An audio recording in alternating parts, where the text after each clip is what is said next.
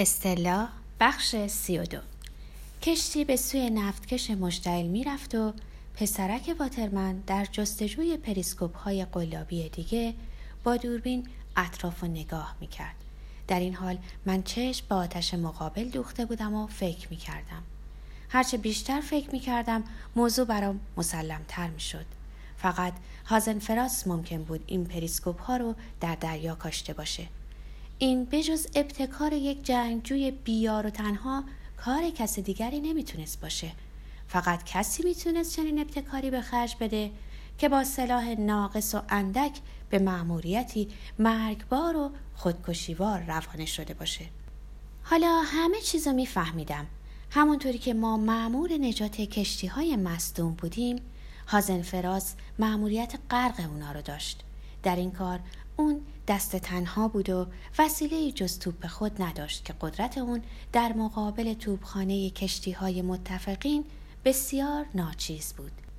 در این نبرد نامتعادل اونم مثل ما خودش یک هدف عاجز یک کبوتر مقوایی در قرفه تیراندازی یک پارک تفریحات یافته بود. اونم مثل ما داد و بیداد و اعتراض راه انداخته و تقاضای توپ قوی تر کرده بود. تنها فرق اون با ما این بود که اون زودتر به توپ خودش رسیده بود.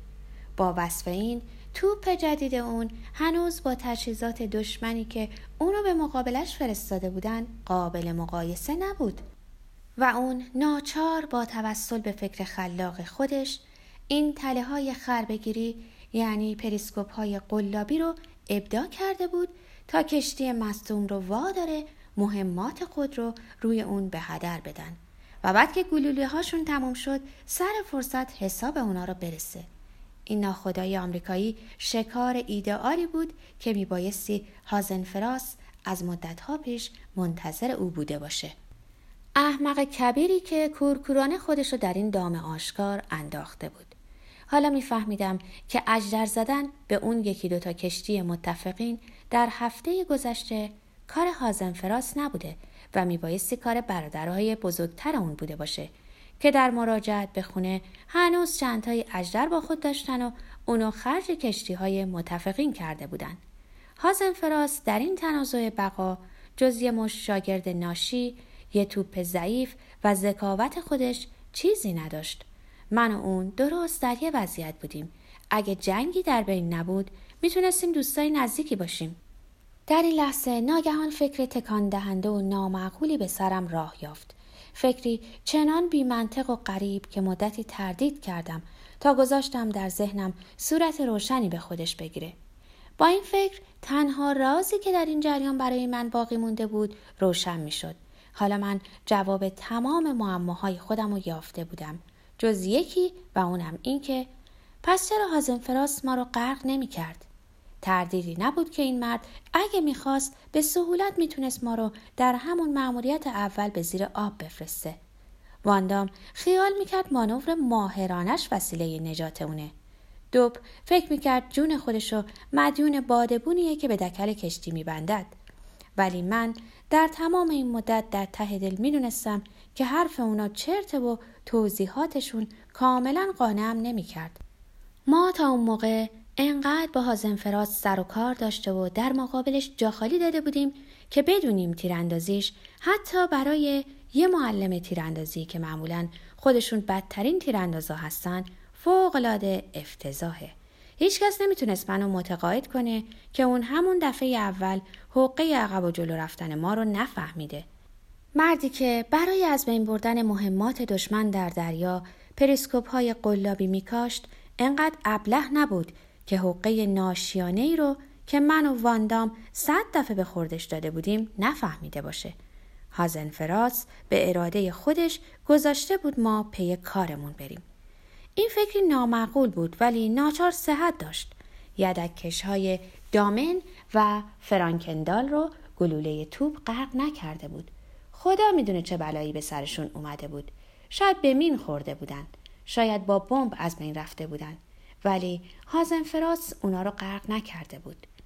اما الان در حالی که دور نفتکش میچرخیدم که اوضاع به دستم بیاد متوجه شدم که این بار بعضی پیش اومده که من و هازنفراس هیچ کدوم تا به حال با اون برخورد نکردیم. اگرم تمام تصورات من درباره هازنفراس درست بود نمی‌تونستم بفهمم که این بار چطور می‌تونیم به وضعی دوستانه با هم کنار بیایم اگه من خود رو به کشتی میرسوندم و تنابها رو میبستیم و حرکت می‌کردیم هازنفراس میبایستی خواه ناخواه دست به اقدامی می‌زد. اگه این آمریکایی احمق دستورات پاکت د رو خونده بود هیچ وقت چنین وضعی پیش نمیومد خودم رو به جای هازنفراس گذاشتم. فکر کردم که من ناخدای یه زیردریایی آلمانی هستم که دوست ندارم یدکش های بیدفاع رو غرق کنم. فقط با اونا قدری تمرین تیراندازی می‌کنم و بعد می‌ذارم که صحیح و سالم پی کارشون برن. اگه من به جای هازنفراس بودم الان پشت پریسکوپ دریا رو زیر نظر می‌گذروند و با خودم فکر می‌کردم که این دفعه دیگه با چه حیله خودم رو از این وضعیت خلاص کنم. همونطوری که من از سایه روی پل همین فکر رو داشتم. در اینجا بود که فهمیدم هازنفراس بدون اینکه اقدامی بکنه می‌ذاره که ما خودمون رو به نفتکش برسونیم و طناب‌ها رو ببندیم و راه بیافتیم. بعد که توپ های نفتکش ساکت شد پیش میاد و غرقش می‌کنه. چون این وظیفش بود ولی ما رو خواهد گذاشت که پی کارمون بریم. در حالی که نفتکش رو از پشت سر دور می‌زدیم برق شلیک توپهاش رو دیدیم. فرمان دادم تمام براست واترمن فرمان رو خطاب به سکانبان تکرار کرد. بعد پرسید خیال دارین تناب بندازین؟ گفتم بله. بگو یه نفر بره پشت توپ تناب انداز واترمن فرمان رو به سرکارگر در انتهای کشتی تکرار کرد و من آژیر کشتی رو به صدا درآوردم. یه سوت کشیده که مطابق با دستورات پاکت ده معنیش این بود که کشتی باید شلیک و قطع کنه. با صدای آژیر هیاهوی شدیدی از طرف نفتکش بلند شد. یه عده در سکوی بلند عقب کشتی شروع کردن به داد کشیدن و دست تکون دادن. اما شلیک دیوانوار توپا همچنان ادامه داشت. یه بار دیگه آژیر کشیدم و پسرک واترمن به لحن آرامی گفت اگه مرده هم بود با این صدا بیدار شده بود. اون درست می‌گفت ولی حالا دیگه سر و صدای ما برای هازنفراس فرقی نمی‌کرد. اون ما رو مدتها پیش دیده بود و حالا لابد به معاونش می‌گفت امشب باز کشیک کشتی زیلانده. شاید اسم منم می‌دونست. همانطوری که من اسم اونو می‌دونستم. شاید پیشا پیش از آمدن ما خبر داشت. چون حالا دیگه باید ترتیب کشتی ما رو فهمیده باشه. بعد یادم افتاد که امشب نوبت کشیک واندام بود و یادم افتاد که واندام کشته شده.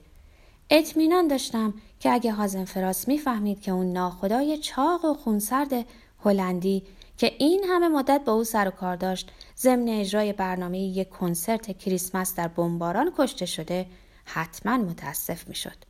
اگه تماس رادیایی داشتیم این موضوع رو بهش می‌گفتم. فکر کردم به محض اینکه با زیردریایی روبرو شدیم با چراغ مخصوص علامت به اون این خبر رو خواهم داد. فعلا که زیردریایی معلوم نبود کجاست.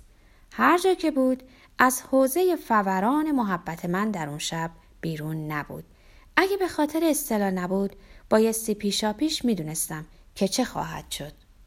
هازنفراس رو ندیدم مگه وقتی که تنابها رو بین دو کشتی بسته و به راه افتاده بودیم در حالی که یدکش همچنان غرق آتش بود راه درازی رو طی کردیم تا اینکه توپهاش از صدا افتادند در سکوتی که پیش اومد صدای قرش آتیش در پشت سر به خوبی شنیده می‌شد. این صدا از زوزه دریچه اطمینان دیگ های بخار ما هم شدیدتر بود و من نمی‌دونستم چطور ممکنه کسی توی همچین جهنمی این همه مدت دوام بیاره. در این وقت صدای پسرک باترمن رو شنیدم که گفت اونجاست. زیر دریایی در 300 متری طرف راست ما روی آب اومد. در برج مثل همیشه باز شد و عروسک ها به دنبال هم از اون بیرون ریختن. گرچه می‌دونستم که با ما کاری نخواهند داشت و هدفشون کشتی مصدومه. برای حفظ ظاهر فرمان دادم کمربندهای نجات رو ببندین. و توی تلفن به موتورخانه گفتم برای مانور سریع آماده باشند در این موقع دیدم که عروسک ها سرپوش توپ رو برداشتند. دلم برای ملوانای نفتکش سوخت. کشتی آمریکایی تمام اشتباهات ممکن رو مرتکب شده بود و هر بلایی که به سرش می اومد حقش بود. با وجود این خوب ایستادگی کرده بود. من خودم اگر با همچین حریقی روبرو می شدم مدتها پیش و قبل از اینکه قایقهای نجات خاکسترشن کشتی رو ترک می کردم. این سرسختی و مقاومت هم جز حماقت محض چیزی نبود. حیف که زنده نمیموندند تا بفهمند در این جریان چقدر همشون اشتباه کردند. در این لحظه ناگهان چیزی منو از جا کند و به آن سوی پل انداخت و دنیا در اطراف من زیر و رو شد. وقتی تونستم به خودم بیام و روی پا بیستم هنوز مات بودم که چه خبر شده ولی مهلت فکر کردن پیدا نکردم. دومین گلوله زوزه کشان اومد و با صدای کرکنندهی دودکش ما رو متلاشی کرد. هازن فراس به نفتکش شلیک نمی‌کرد. به ما تیر مینداخت در این لحظه بود که من بیدار شدم. برقی درخشی رو من در پرتو بیرحم اون در یک لحظه حقیقت اوریان رو دیدم. بهشتی که در چند هفته اخیر برای خودم ساخته بودم بهشتی افیونی بود. این حقیقت رو با فکر و تحمل پیدا نکردم. بلکه صرفا فهمیدم انگار منو در آب یخ فرو برده باشند. شک تیراندازی منو به حرکت واداشت. حرکتی که واکنش یه انگیزه نبود. جریان کوتاهی بین غریزه بقا و شعور من بود. داد زدم تمام به چپ. سوتو از جاش کنده سود زدم. باز داد کشیدم.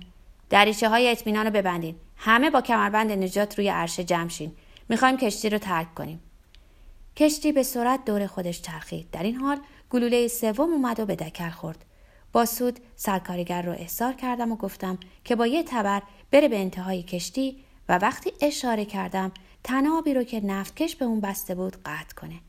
وقتی که اون رفت چشمم به پسرک واترمن افتاد و دیدم کنار نرده ها زانو زده و ناله می‌کنه.